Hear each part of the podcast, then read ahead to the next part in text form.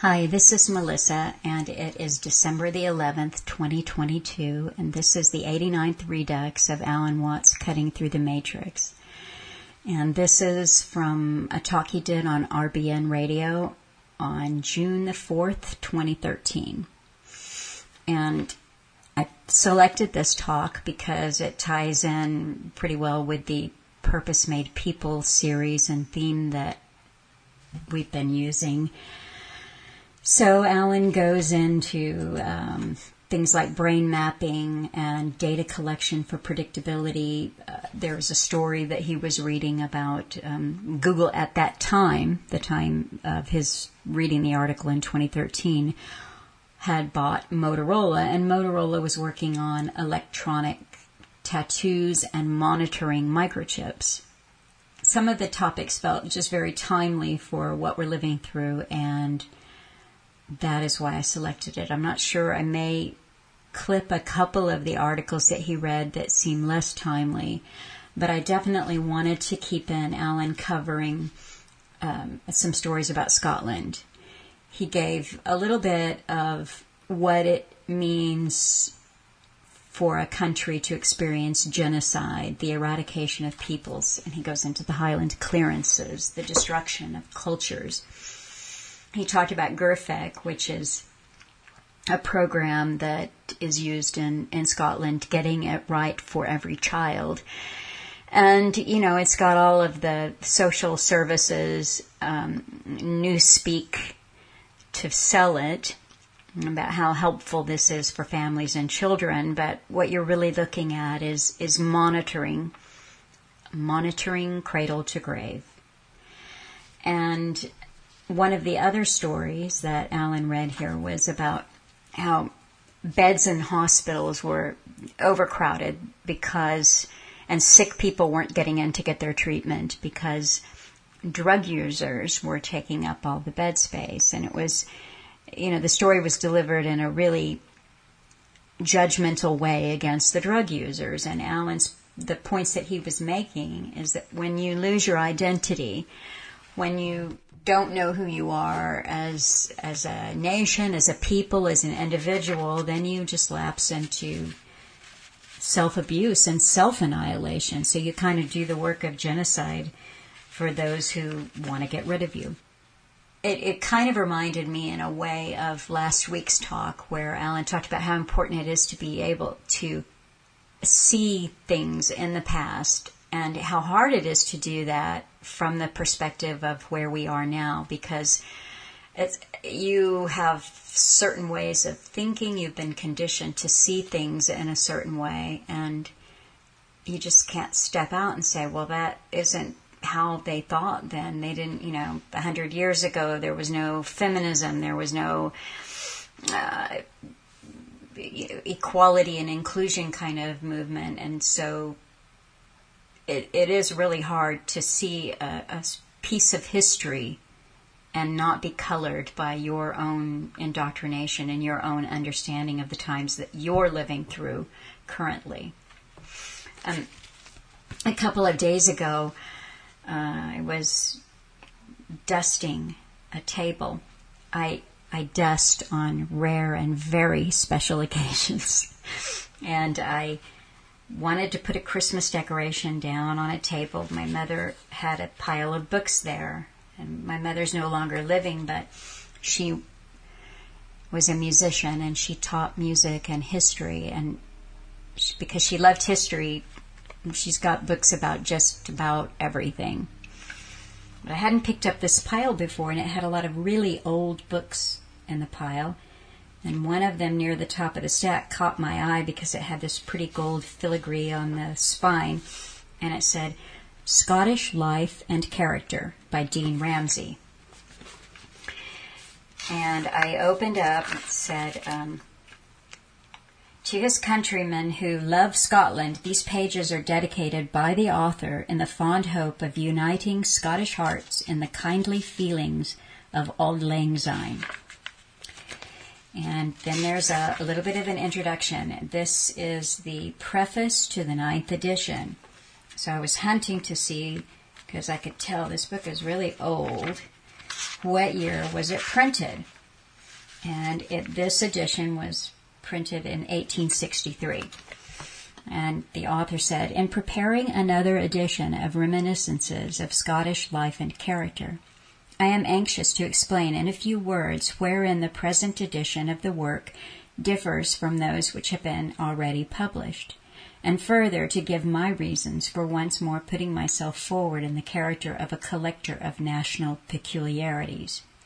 The original intention of this little work was to illustrate certain phases of Scottish language, of Scottish humor, and turns of thought which, though very curious and entirely national, had for some time past been disappearing from amongst us and passing away so fast that to younger members of the present generation they have become nearly obsolete.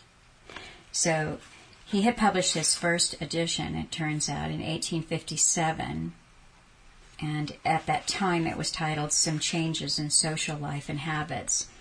But so 1857, so he was pretty much doing an edition a year. He was a reverend of the Episcopalian Church in Scotland, and he by the time he passed away, he had done 22 editions of this book. So it was important for him to document what he called rapid changes in the culture so that young people wouldn't be in danger of forgetting who they were.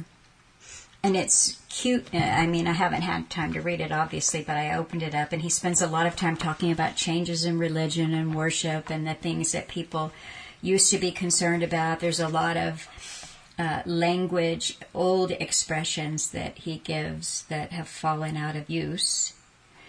And uh, there are, you know, because Alan was talking about the Scottish drug use and the problem that that is. I, I was just researching, you know, to see what was new. And again, I think it was just last year, Scotland was again um, the most drug abuse in all of Europe. So the problem that was there when Alan was covering this in 2013 is still there. And the book, you know, he he also talks about again in 1863 how things are rapidly changing and people are kind of losing their way and maybe they're drinking too much. But it's not all temperance and no, you don't drink. It's just, it, it's very insightful observations about even where drinking habits are different. Like he says, oh, the Highlanders can drink a lot. And sometimes that's a good thing. And he make, he tells a few funny jokes about, um, how much the Highlanders can tolerate drinking, and then sometimes it's not so good. He he mentions a funeral where the people came together to mourn the person who had passed away, and two of them drank so much at the event that they ended up dying from from over drinking. Know, it's it is an interesting slice of history. As I was looking into um, some of the things that Alan said in this talk, one of them was his comments that he made about uh, the drug use in Scotland. he was reading this article and he said, Alan said, because what they're claiming is sick hospital patients are squeezed out by the drug users. You can actually go into some really depressed areas now in the country and you'll see the needles and syringes hanging out of the arms of children on doorsteps now. Now, when I was growing up, there was none of that at all. Everybody knew who they were. Everybody knew what we were, what your neighbors were. You were all Scots, although that was getting hammered out of you at school as well and by design. But once it goes, as I say, Darwin said it, you eventually self destruct. If you don't know what you are anymore and you're being ignored by the people who are supposed to be in charge of you, the Scottish National Party is not, as far as I'm concerned, Scottish at all. And it's completely globalist and it's pretty well communist in many ways, too. So that was his comment. And um, again, because they even people are given, uh, you know, Scottish who want independence from the UK this is an ongoing thing. I, I was reading up on, you know, just how far back this goes, and the Scottish National party achieved something they called devolution of government, and this was back in the 90s, so that there were some things that from then on could be done in the Scottish Parliament, and then some things that remained with the UK. But even there, it was kind of a joke because what remained in the UK would be like medicine and health and uh, genetics and abortion, all of those things stayed with uh, UK Parliament. But the Scottish had what they called health. So, how can you have control over your health and your health care if you can't call a shot on something like genetics and genetic testing and genetic experimentation or abortion? So, but at any rate, I don't want to get too political on this, nor do I. One of the things that I was reading about was talking about the last time the uh, push for another referendum got shot down, which was 2020, and Boris Johnson shot it down. And they were interviewing some people who said they were fully with Scotland, and they felt, you know, one of them that was interviewed for this piece was someone named Archie Emmanuel, who said he was from Ghana, but he feels just as comfortable to say that Scotland is his home as he does his native Ghana and calls himself Afro Scot. And there was another um, gentleman that they interviewed for the article who did not speak any English. Um, and his comments were being translated for the interview, and he said um, he calls himself Scottish Pakistani, and he cooks curries at his restaurant in Edinburgh. And with the help of translation, he said, 19 years I've lived in Scotland, and I'm 100% with Scotland. So, again, I'm not making a political comment, nor am I saying that you aren't entitled to identify with a country if you don't speak its language or you're not from there. But I am asking the question uh, after picking up my mom's old book, Scottish Life and Character. I'm I'm just saying, what does national identity mean?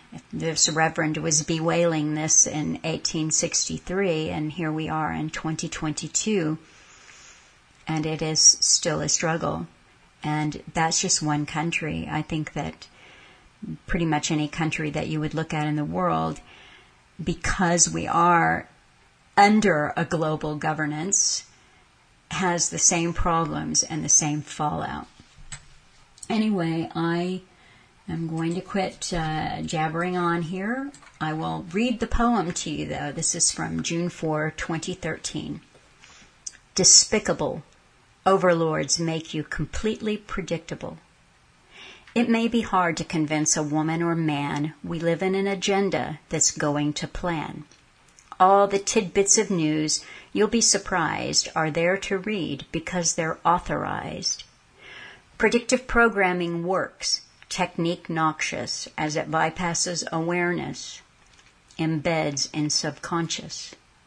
Making changes to come, planned usually annually, seem inevitable, so change must come naturally.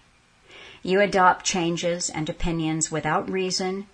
Total war on your mind is an open season. Taxes for multi billion schemes and mapping brain by neuroscientists, behaviorists wanting to train a generation with wellness, efficiently obedient. This part of the agenda is stamped expedient. So enjoy this talk and thank you.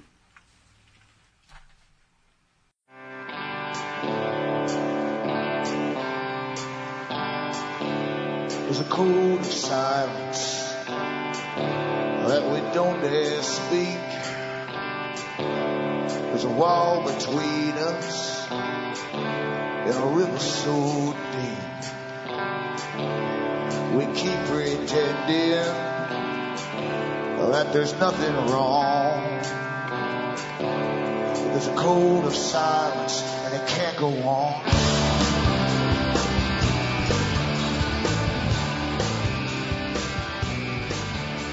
Hi folks, I'm Alan Watt. This is Cutting Through the Matrix on the 4th of June 2013. I always suggest that newcomers make good use of the website cuttingthroughthematrix.com. You'll find all the official sites I have listed there and they all carry lots of audios for free download go through the system we're born into and it truly is an organized system way above uh, democracy and politics as we know it. And I tell you about the foundations that set up over 100 years ago to basically bring in this world system run by experts and, of course, a dominant minority at the top, an elite who've really been in charge for an awful long time, and they plan to keep going with their own offspring in charge for centuries, much, much, much more than this after we're long gone, and maybe even our own kind or species is gone, because they want to clone people down the road, at least modify them to be perfect, obedient citizens, and that's coming with the brain projects and so on they've got underway, using our tax money, of course, because we always uh, give the cash up to build our own chains. So help yourself to the website. Remember, too, all the sites listed at cuttingthroughthematrix.com have uh, transcripts for uh, print up in English. And if you go into Alan Watt Sentinel.eu, you can get uh, transcripts in other languages. And remember, too, you bring me to you because I depend upon you to help me tick along here. Uh, and it's cost quite a bit. In fact, I pay, I over a thousand dollars uh, this month alone just on websites and all the rest of it and servers, two different servers, both of which often get interfered with. So uh, this, is why I have so much of everything basically. And even the websites I have, I get trouble from Yahoo and other organizations uh, that um, even if we're unlimited uh, uploads, uh, they still can get back to me and says too much there, etc., etc., etc. So that's why there's so many sites I have there to share all the, the load that's up there. But there's thousands of talks for download, as I say. So if you want to keep me ticking along, you can buy the books and discs at cuttingthroughthematrix.com where I go through the art of managing what they call the human herd. A very old art indeed, going back to ancient times. Ancient priesthoods knew about this art. Of course, they, they ruled on behalf of a dominant minority in their days, generally foreigners as well. Uh, that came in and dominated their cultures, became kings and queens and pharaohs and all the rest of it. And these sciences are never forgotten. They're so important. And, uh, and every time an empire uh, falls, uh, you can believe me, all the archives are already gone, long gone into the new bunches taken over because they never throw away this kind of knowledge. It's too powerful. So remember from the US to Canada to order the books and discs, you can uh, use personal checks or international postal money orders from the post office. You can send cash across uh, the waters. You can use uh, Western Union, MoneyGram, and straight donations are seriously welcome as we go through these hard times. And uh, this is not a business because I came out a long time ago uh, because I listened to Patriot Radio a bit and realized that they were going round in circles and they were navel gazing. They didn't realize there's a big, massive world agenda on the go and whatever laws were passed in each country were passed across the world at the same time. And of course in every country they never told you uh, that uh, this was a, a, worldwide agenda. They simply told you he's a new national law for you. And people didn't think any further. They grumbled about things, but they didn't know that a world body was bringing all these laws down on top of them. And uh, I thought it was time to come out and go through the eugenics uh, program that was planned, uh, how our tax money was being used to make us more subdued and stupid really, very obedient but stupid, and how the education system too was a big part of it. In other words, total management, total mind management was a very old idea that had been put into practice, and I went through the old philosophers and even the ones in the 20th century, like Lord Bertrand Russell, who came out with a lot of the, the, the, the techniques that were to be used today, in fact. He's dead, but we're still using his techniques today, and many others like him that worked with the global societies. Back with more after this. Hi folks, we're back cutting through the matrix. And it really is a matrix because we're kept in our little rooms or boxes inside the matrix and each time you think you're getting through into a, a higher level, you don't realize there's many other levels above that and above that and so on. And you're controlled. And really we are controlled. The mainstream media is all controlled. I've gone through the history before of the Royal Institute of International Affairs, CFR, where every major uh, publication uh, and anchormen too on television and journalists, the top ones, are all members of this organization that are sworn to what they call the Chatham Rules for their meetings, and they, they swear allegiance to the organization and its goals, which is of course world government and uh, a particular kind of system, very elitist system, And you'll find all the Bilderberg members are members of it as well, and the Trilateral Organization also uh, part of this group. And they are through all countries and nations. They have been for a long, long time putting in top uh, bureaucrats into positions. They're there for life. They know what they're doing. Politicians come and go. But they also pick the top uh, members of all the political parties, left wing and right wing, and so they play the game for the public, and the public keep voting in this this group. And democracy, so you don't vote in a new person or a group because you like them. You're so so sick of the last group that you voted in, and you want a change, and you hope you hope you, you live in hope basically. And we do have an optimism factor in our minds, our brains, so they, they, they, uh, they know this too, and they've done lots of scientific uh, writings about it. They know this because if you get certain brain injuries in a certain part of the brain, you become very depressed and so on.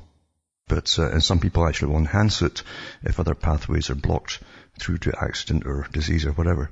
So anyway, they understand how we tick, and they're going really full guns ahead to, to getting uh, our brain mapped not just uh, the US is doing it.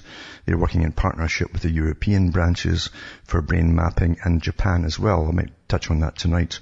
But the whole idea is to, once they've mapped your brain, uh, to go into the GIRFEC program, which they're using in Scotland as a trial basis, where a guardian the, from the social work department is appointed by government on every, for every child there is from, from the age of about two months onwards, I think. And you're getting psychology tests at two months onwards. And then you also get checked to see if you have any racist leanings or whatever. Uh, and many other politically correct agendas involved in it too. To turn out the perfect docile stupid fool, basically. If you're too bright, they'll put you on a lot of pills, like they do in the US and elsewhere, and uh, shrink your brain. And that, of course, is the effect that they have with lots of the drugs that they give for ADHD and so on well documented too, because it's really speed or amphetamine that you're giving them. But uh, we watch all happening. They give you the internet, of course, because you couldn't bring any of this system in without the internet. They've got to, in a totalitarian tyranny, you've got to make sure that everyone is completely predictable. And you're all predictable because you put all your information up by your chatter every day by emails and Twitter and all the rest of it, and your phone conversations, all being monitored. You all know what's happening, and they keep these records forever, folks. It's forever. So uh, they know exactly how you are. They have virtual yous, uh, a virtual you for everyone in the Pentagon. They, they that themselves. I read the article on the air from the Pentagon a couple of years ago, and they set it up knowing all about you. And as you change your, your, your fads or whatever you're up to, they add that onto your virtual reality in the Pentagon. And they do little war games with you and mind games and situational games to see how you react in certain things. And they say you're, you're very predictable. They're so accurate today, they're very predictable. That's how uh, free you are. You have no freedom at all, but they couldn't do it without computerization. It wasn't given out there for you to be happy with.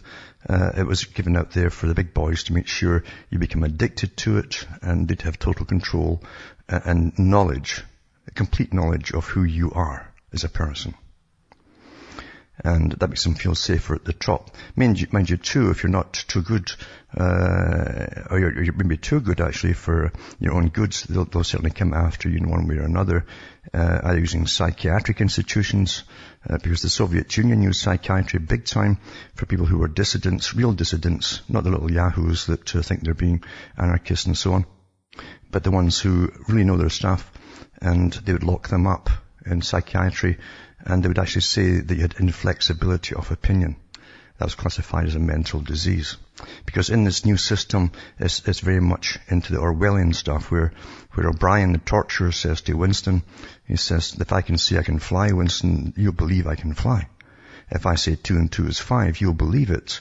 It's not good enough to say it because he wants you to say it. You've got to be made to believe it. And unfortunately people today are so easily to convince of pretty well anything. Uh, Bertrand Russell again said that 50 odd years ago, 60 years ago, that with the right technology, the right techniques, he says, it'll be, it'll be, it'll come, and it'll be beneficial for the rulers, he said, where you can convince anybody of anything at all. And that's already here, folks. Now remember too, if all mainstream was always control, because control is a factor, you gotta be careful too of what they call alternate media as well. Don't forget that for a second. Don't ever forget that because during the 60s, the old uh, Patriot system, which was mainly shortwave and so on, initially set up by, by the CIA, uh, and they were using Christian groups in America at the time to counter the propaganda of, of the Soviet system. And I often wonder if they ever gave it up. Why would they give up such an arm of control for those who are trying to think outside the box? Always think about that too. Now, we've gone through the history many times before about the big organizations of the CIA and MI6, Mossad too. They have real organi- real, real um, corporations out there that do manufacture things. And they're, they're listed as registered corporations and so on, but you don't realize that they're actually set up by these organizations especially in, in the electronic fields especially, big time. But uh, you'll find that, uh, as I say, they're still run by the big boys at the top. And we know that um, NSA and, and, Google, for instance, have a big connection. I'll put a, an article up tonight to show their complete connection because uh, they are set up by the NSA, all these organizations. And we find they do produce things too. Google owns Motorola, for instance. And of course, Motorola's bringing out the high-tech tattoo that's supposed to replace all your passwords. And they've given out all these big PR uh, articles to the media, just handouts, and they're published right into the media. But it says, uh, it says the Moto X is expected to launch later this year and will be more contextually aware than other phones. The BioStamp electronic tattoo is made of silicon, contains an electrical circuit, antenna and sensors that bend and move with the wearer's body. And the Proteus Digital Health Vitamin Authentication Pill is powered by acid in the wearer's stomach and creates an 18-bit signal picked up by mobile phones. Motorola is trialing the technologies as authentication alternatives to, to non-secure traditional passwords. Now, you can see how this ties in with total control for those who, uh, I'm sure most listeners don't need to be told that. And it's also a predictive programming because even if it doesn't take off, the thought's now in your head that this is going to be inevitable down the road and they bring out some other uh, technique that won't seem so invasive or whatever, but it does exactly the same thing and you'll be made to use it. But it says that uh, Motorola's announced it's looking at alternatives to traditional passwords in a bid to make logging onto online sites uh, or accessing mobile phones more secure. Among the ideas discussed at the D11 conference in California Wednesday were electronic tattoos. That's an old idea. We've read about them four or five years ago. That articles out then. Again, they always build up to something, and believe you, even if you've forgotten it to, uh, consciously, your subconscious hasn't forgotten these things. That's called predictive programming, readying the, the mind mind to accept the ultimate thing down the road. And it says the tattoos developed by Massachusetts-based engineering firm MC10 contain flexible electronic circuits that are attached to the wearer's skin using a rubber stamp. They can actually put in your clothing too. In fact, they have in some, some particular corporations. And basically it says, uh, the researcher at Illinois uh, University used standard CMOS semiconductor computer chips technologies to create the, the biostamp. Using high performance silicon can stretch up to 200%. It says the biostamp can monitor temperature, hydration and strain amongst other medical statistics. It can actually tell them what you're doing by, by the type of energy that's used, the muscles involved and all the rest of it. The first prototypes were, were stuck on using an, a, a plaster style patches. They see, they started them, using them with uh, the, the so-called NASA astronauts for the space shuttle and so on a long time ago to monitor their heartbeats, pulse and all the rest of it and have moved on from there. More recent prototypes are applied directly to the skin using a rubber stamp. It can then be covered with spray-on bandage to make it more durable and waterproof enough to wash. The MC10 biostamp is set to last up to two weeks before it starts to come loose. Well, as soon as that happens, if it catches on, you'll find they come out with the next part that, that was already made probably years ago, ready, ready for it, and it'll be more waterproof and last a lot longer. Such a nuisance having to do it every two weeks, right? MC10 originally designed the tattoos called biostamps to help medical teams measure the health of their patients either remotely or without the need for large expensive machinery. And of course we've had the chips embedded into uh, elderly people with uh, various brain diseases or disorders. Motorola claims the circuits which also contain antenna and built-in sensors could be adapted to work with mobile phones and tablets. Makes you wonder too about cancers. When you're getting cancers uh, so uh, in, in, the brain that's really exploded with the cell phones and now you can put it into your stomach as well. It's not a bad idea, eh? Really. And it says the Proteus digital health pills have been approved by the US Food and Drug Administration and was given European regulatory approval in 2010. And his one swallowed the acid in the wearer's stomach uses electrolytes to burn this, to turn the switch on and off. And it says it can also monitor heart rate and the pill was approved by the US Food and Drug Administration in 2012 uh, and so on. There, uh, it says Motorola's Regina Dugan called it the vitamin authentication pill, said the pills can be taken every day for 30 days if necessary without any problems. It contains a computer chip that can be powered like a battery. And it can be used to verify the wearer is the correct owner of the device or account. Mind you too, uh, it can also be used by the, any government agency to, to stop you from getting into any building or even a car or, or whatever, even a store. Don't forget that too. And it will be. It will be. For the idiots that fall for it. And there, there will be lots of idiots because that's why they made, made tattooing awfully popular through the movies and the stars that you follow. Back with more after this. Hi folks, I'm back with Cutting Through the Matrix and talking about tinkering with our bodies and our minds because that's the ultimate thing, uh, at least for a, a, phase anyway, until they get into truly breeding um, and creating new kinds of humans. And they, they will do this eventually Two more efficient workers that don't complain, don't need much, they're, they're, they do not need to consume lots of things to reward themselves at the end of the month. Uh, and buy rewards and so on. So uh, this is where we're going with all of this. And two, everyone must be, be completely predictable. And, and, I've got an article too I'll try to find and put up the link at cuttingthroughthematrix.com at the end of the broadcast, but it's to do um, with uh, another scientist who's come out and said that um, because you see that, that they know, for instance, and there have been lots of articles out in the past about different parts of the brain, they know which are affected, as I say, in accidents. And, and um, they say there's an optimism, uh, optimism center in the brain, but there's also what they call the God space. And the God space, in other words, is where they claim or they think that's where very religious people uh, uh, are activated from this part of their brain. And it's different in some people, the different sort of uh, sizes, more cells involved, less in others. And this is what they claim, being neuroscientists and other atheists, that this is the cause of it. So uh, they actually said, one of the scientists actually said that uh, they can de-radicalize a fundamentalist Islamic person or Christian or whatever it happens to be. And this is one of their projects, of course. In other words, if you're anti whatever that's going on, uh, they can also de-radicalize you. And they're putting so much money, our, our, tax money, of course, into it. This is what they're going to use it for. Although they always say it's to help the elderly and, and, and victims and so on always the same nonsense. When DARPA's involved and the military industrial complex is involved, they're not interested in helping people who are ill or sick or crippled.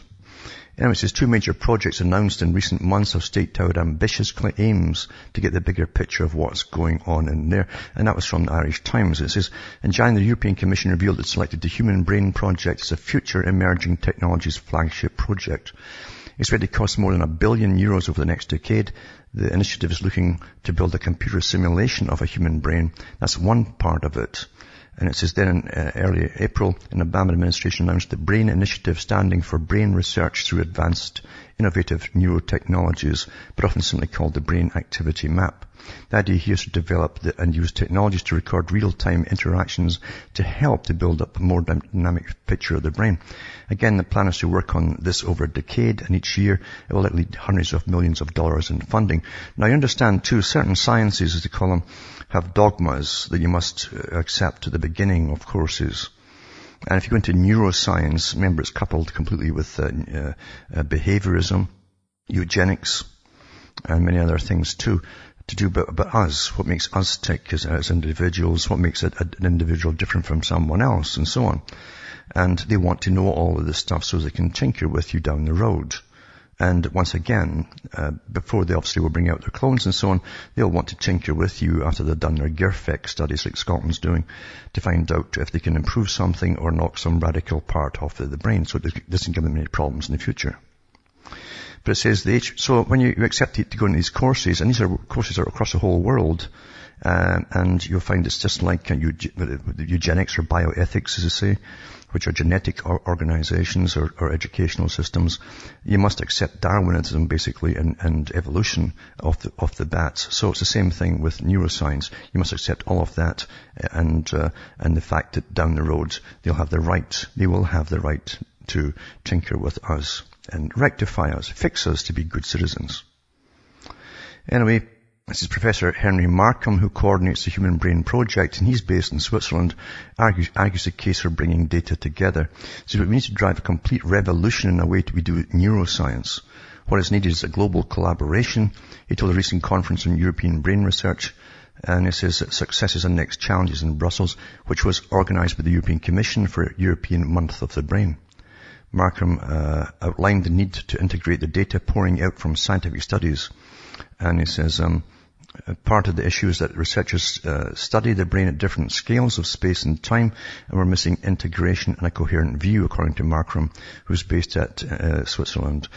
But even if you integrate results from studies at the levels of individual cells, circuits, and entire brain regions, the challenge of simulating the complexity of the brain is still gigantum. And he says, is it worth doing? It says the Uber neuroscience approach gets a qualified thumbs up from Professor Kevin Mitchell, who's Associate Professor of Genetics and Neuroscience at Trinity College Dublin. I think it's the right time for concentrated efforts like these, he says. Then he goes into it uh, in a bit more detail, but they don't go into where they really want. I mean, you think all this funding is getting to them because they're out, out of pure interest, folks? Of course it's not. This is for controlling uh, uh the societies, not in the very near future in the very near future because neuroscience is already involved with governments along with the behaviorists work for them too on policies and how to get policies across and through to the general population. They work with the marketing organizations as well using chronology. It's a very good art and it always works. Now, when there's many ways to destroy a country, by the way, and if you look at um, genocide and ethnic cleansing. There's different uh, definitions basically for them, but what comes under the Geneva Convention for, for it is to destroy a people using various techniques. Uh, you can either do it economically. One, it's a big one, is, is destroy people economically. You could starve them to death. Uh, you can create uh, depression because people have no future, get awfully depressed, and then you introduce drugs into the country big time, and those who are depressed will take the drugs to escape the misery of living. They've found this works awfully well with American Indians in Canada, for instance, and there's no shortage of supply to drugs and even glue for sniffing for the children. And it's been going on for years as they die off. They're also using it in places like Scotland too. Back with more after this. Hi folks, we're back cutting through the matrix talking about techniques of destroying whole peoples. And one way of course is eliminate the language they use by forcing another language on them. That was done to Scotland back in the 1700s and the 1800s under the Highland clearances where they were deporting many of the, the Highlander people who spoke Gaelic, of course, and who were found speaking it in, your, in, in, the tongue for quite a few years, or even wearing tartan for that matter, for the clan that you belonged to, you were hung on the spot by the troops. So it was one way of doing it, and eventually they relented on that once they'd cleared enough out the country, and, or killed them off, and they've done it in other countries too. But in America too, there's I say, in, in Canada, especially, you can go into any of these reservations and they've got terrible drug problems. So it's to make sure drugs flow in. Because the people you see, and Darwin mentions this too, who, who are having their cultures destroyed by what they claim as a superior culture is in charge, uh, then they, they go into utter, utter self-destruction. It's well understood. And with Scotland, for instance, uh, with the massive propaganda, multiculturalism, massive immigration and so on, uh, and we're all the same and everybody's the same, you lose your culture altogether if you are the dominant uh, culture that's been there for a long, long time. And you feel you belong to nothing. And I've had Scots people say that and English folk too. I don't know what it is to me to be British anymore or English or Scottish. They don't know. They feel, they feel they're just lost. They're ignored. And that was one of the reasons they was ignored because the Labour Party for years imported people basically from outside countries, from diverse countries, and then helped start them up even in businesses across the country where they didn't have to pay tax for about 15 years and gave them business to start with fact and funding. And, uh, and the people that, that should have been supporting Labour were totally ignored. And because they would not have revolutions, and Labour wanted to bring in folk who might have revolutions. Anyway, there's always these wars going on and the public are completely oblivious to the real reasons that are going on. Anyway, as I say, a GIRFEC is a program in Scotland where, uh, as I say, you get a guardian appointed to you at birth basically by the state and then you have checkups all the time uh, to, to, to, see your emotional health, your well-being, and of course it's graduated too to see if you're politically correct with all your ideas. If not, you'd be rectified rather quickly. And um, it's much like Clockwork Orange, I'm sure, before you're, you're even 10 years old. And then they'll have their ideal citizens. So that's a test bed for the world. And GIRFEC has uh, associations from the United Nations working with them. Even Sarkozy, the ex-president uh, of France, he was also in, helping set it up too. And, and it's going on and on. So that's part of eradicating a people and a culture. Anyway, it says here the Scottish Government claims to have an approach over the past few years based on recovery for, for drugs and so on. However, these figures are another suggest approach is not being effectively implemented on the ground. It says this shouldn't be investigated as a matter of urgency, or it should be, we, we need to spell out clearly how we intend to tackle the problem, because it, what they're claiming is sick hospital patients are squeezed out by the drug users. You can actually go into some really depressed areas now in the country, and you'll see the needles and syringes hanging out the arms children uh, on doorsteps now. Now, when I was growing up, there was none of that at all. Everyone knew who they were. Everyone knew what we were, what our neighbours were. You're all Scots. Although that was getting hammered after you at school as well. And, um, by design. And, uh, but once it goes, as I say, Darwin said it, uh, you eventually self-destruct if you don't know what you are anymore, and you're being ignored by the people who are supposed to be in charge of you. The Scottish National Party is not, as far as I'm concerned, Scottish at all. And it's completely globalist, and it's pretty well communist in many ways too. And it says that a rising number of drug users are clogging up Lothian hospitals as a result of substance abuse, figures reveal. And then they go into the different drugs that are out there in the streets big time. Opioids, including heroin and methadone, were by far the most common cause of acute hospital visits, accounting for 730 discharges in the region over the year-long period. Cab- uh, cannabinoids, which are from cannabis, sedatives and cocaine also led to stints in hospital. The figures don't include alcohol. Uh, the chair of Scotland's Patients Association, Brian Lees, was taken to hospital is selfish. She added, if this is what they want to do with their lives, that's their choice. But other patients who are sick don't get to choose. Well, actually, a lot of these children don't get to choose either. If you're in utter misery, you've been told by, starting with Margaret Thatcher uh, and others since then, uh, uh, there'll be generations growing up here who will never see work in their lifetime. Get used to it. That's what they're told on national television by the Prime Minister. What would you do at that age? When you see no future whatsoever. Anyway, this is a, this is a planned ploy for taking them down, destructing them. By the way, uh, it's not, doesn't surprise me because H.G. Wells and others had the Scots and the Irish down for, for complete elimination of peoples who should not be allowed into the New World Order because they tend to rebel, judging from their history, just too often for the elite to be happy about. Emmett says they're taking up beds that are needed elsewhere. The vast majority of parent patients were rushed to Lothian's emergency departments, increasing strain on struggling facilities.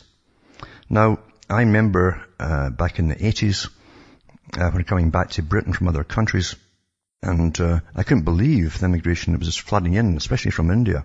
And along with that, I got to know lots of the big, the, the tycoons that were coming in from India who were buying whole streets of slums through Edinburgh, Glasgow and different places. I knew them very well actually.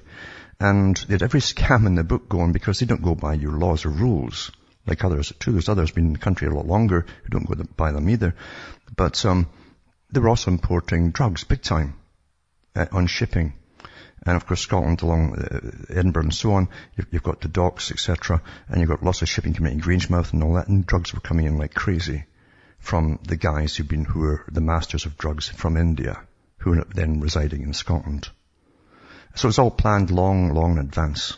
And the authorities obviously knew about it, but they weren't stopping it at all. Anyway, they go on about their Scottish uh, approach of the last few years based on recovery and how it's basically not effective and so on. And says that the vast majority of patients were rushed to Lothians, another hospital, increasing strain on struggling facilities. Now that's what happens. And as I say, if I go into uh, reservations in, in Canada here, you find the same thing. People who have lost their culture, uh, they feel they have nothing left. They have seen no future. And you understand, uh, your culture gives you your, your modus operandi and reason for being as well. And um, when that's gone, you self-destruct. Well understood in genocide. Well understood, for those who don't quite get it. And also, uh, and by the way, it'll happen across the whole of Europe now too, with this uh, new Soviet-type internationalist uh, commission at the top that runs this, the the new the new Soviet Union based in Brussels, the, the Parliament of the EU, as they denaturalize all the other countries too. And the, another one too is about sitting in a hospital cubicle, clutching his stomach. You'll see pictures. It's a guy who went in, he waited six hours, a young father actually, and it was a virus condition he had. He wasn't even checked for six hours, and he died right there before he did any treatment whatsoever. Could have been saved, but nope. That's the, the National Health Service for you too. We also know too, there's uh, some countries that were in the Soviet Union, in fact most of the countries were under the Soviet bloc uh, were plundered by the dominant minority who came in in the revolutions from outside. And many of them were not from those countries at all, even the ones who ran the Soviet Union. Many of them came from Germany, or and New York actually, true. Uh, and uh, and they dominated the country right through the Soviet era, and their children took over as well. And a lot more still there. That's why Moscow is one of the richest countries uh, in the world. Moscow itself, the um, richest city, as I say, in the world after New York City. But you find too, a lot of those ones who ran the Soviet Union liked the, the countryside, good countryside and nice houses, like they do everywhere else. And they used places like Slovenia for their, for their beautiful, uh, away from the work enterprises. But Slovenia uh, gets a second agency debt downgrade, it says. So they're going to downgrade them, a country that's been abused for many years through the Soviet era, and it says, uh, just weeks after Slovenia was downgraded by the rating agency Moody's, which means if it borrows, it's going to be a higher um, interest rate. It receives a, a, new blow as Fitch voices concerns over a bailout. So the, they're almost at the bailout point now. And they have beautiful houses there that were built for the, the top uh, commissars from the Soviet system. And uh, they'll go for peanuts. This is the idea too, because there's big, there's big interest from other outside the countries involved, or coordinated interests. They like to flatten nations and, and they go in and they buy up all the real estate. That's what's happening in Bulgaria, by the way. And the same guys who were members of the Soviet system call themselves other things now like liberal Democrats, things like that. It's the same guys that ran the Soviet Union. That's how the world really is. It didn't fall, by the way. And all these guys had warnings it was coming and what was going to happen afterwards and how they'd have to grab all the big oil fields, etc., and make the, the ultimate billionaires, which they have in Russia. Plenty of warning. Now there's also of hullabaloo, I think in the States about Supreme Court, it says OK's DNA swabs of people under arrest. Well, all they're doing is standardizing this across the world because Britain's had it for years, so has Canada and many other countries. So join the club, folks. Everything is global. And that means even if you, if they can, if you drop your arrest, doesn't matter, that's on there for life. You want a DNA database of everyone down the road. Another one too is 10 reasons why so many people are moving to Texas. Half of the 10 fastest growing cities in the US are Texas, according to new figures. So everywhere you look at it, there's a lot of people moving there and five of the ten fastest growing cities in the, in the, country between 2012 were in Texas, according to the new figures from the U.S. Census Bureau. New York is way out in front in terms of added population, but Houston is second with San Antonio and Austin fourth and fifth. Now, in the big 90-page report put out by the top think tank for the military industrial boys, the Department of Defense in Britain and NATO, that I read in some of my archive section at cuttingthroughbarriers.com, 90 pages is worth reading. Uh, they said that eventually the US will be stripped down of its old cities, depopulated with moving folk out for work into third world countries. But also there'll be certain ones left that will expand and they had Mex- Texas as a possible one that they would ex- actually expand. So they're going along a plan where you understand it or not. Everything, everything runs to plan. Folks, everything does.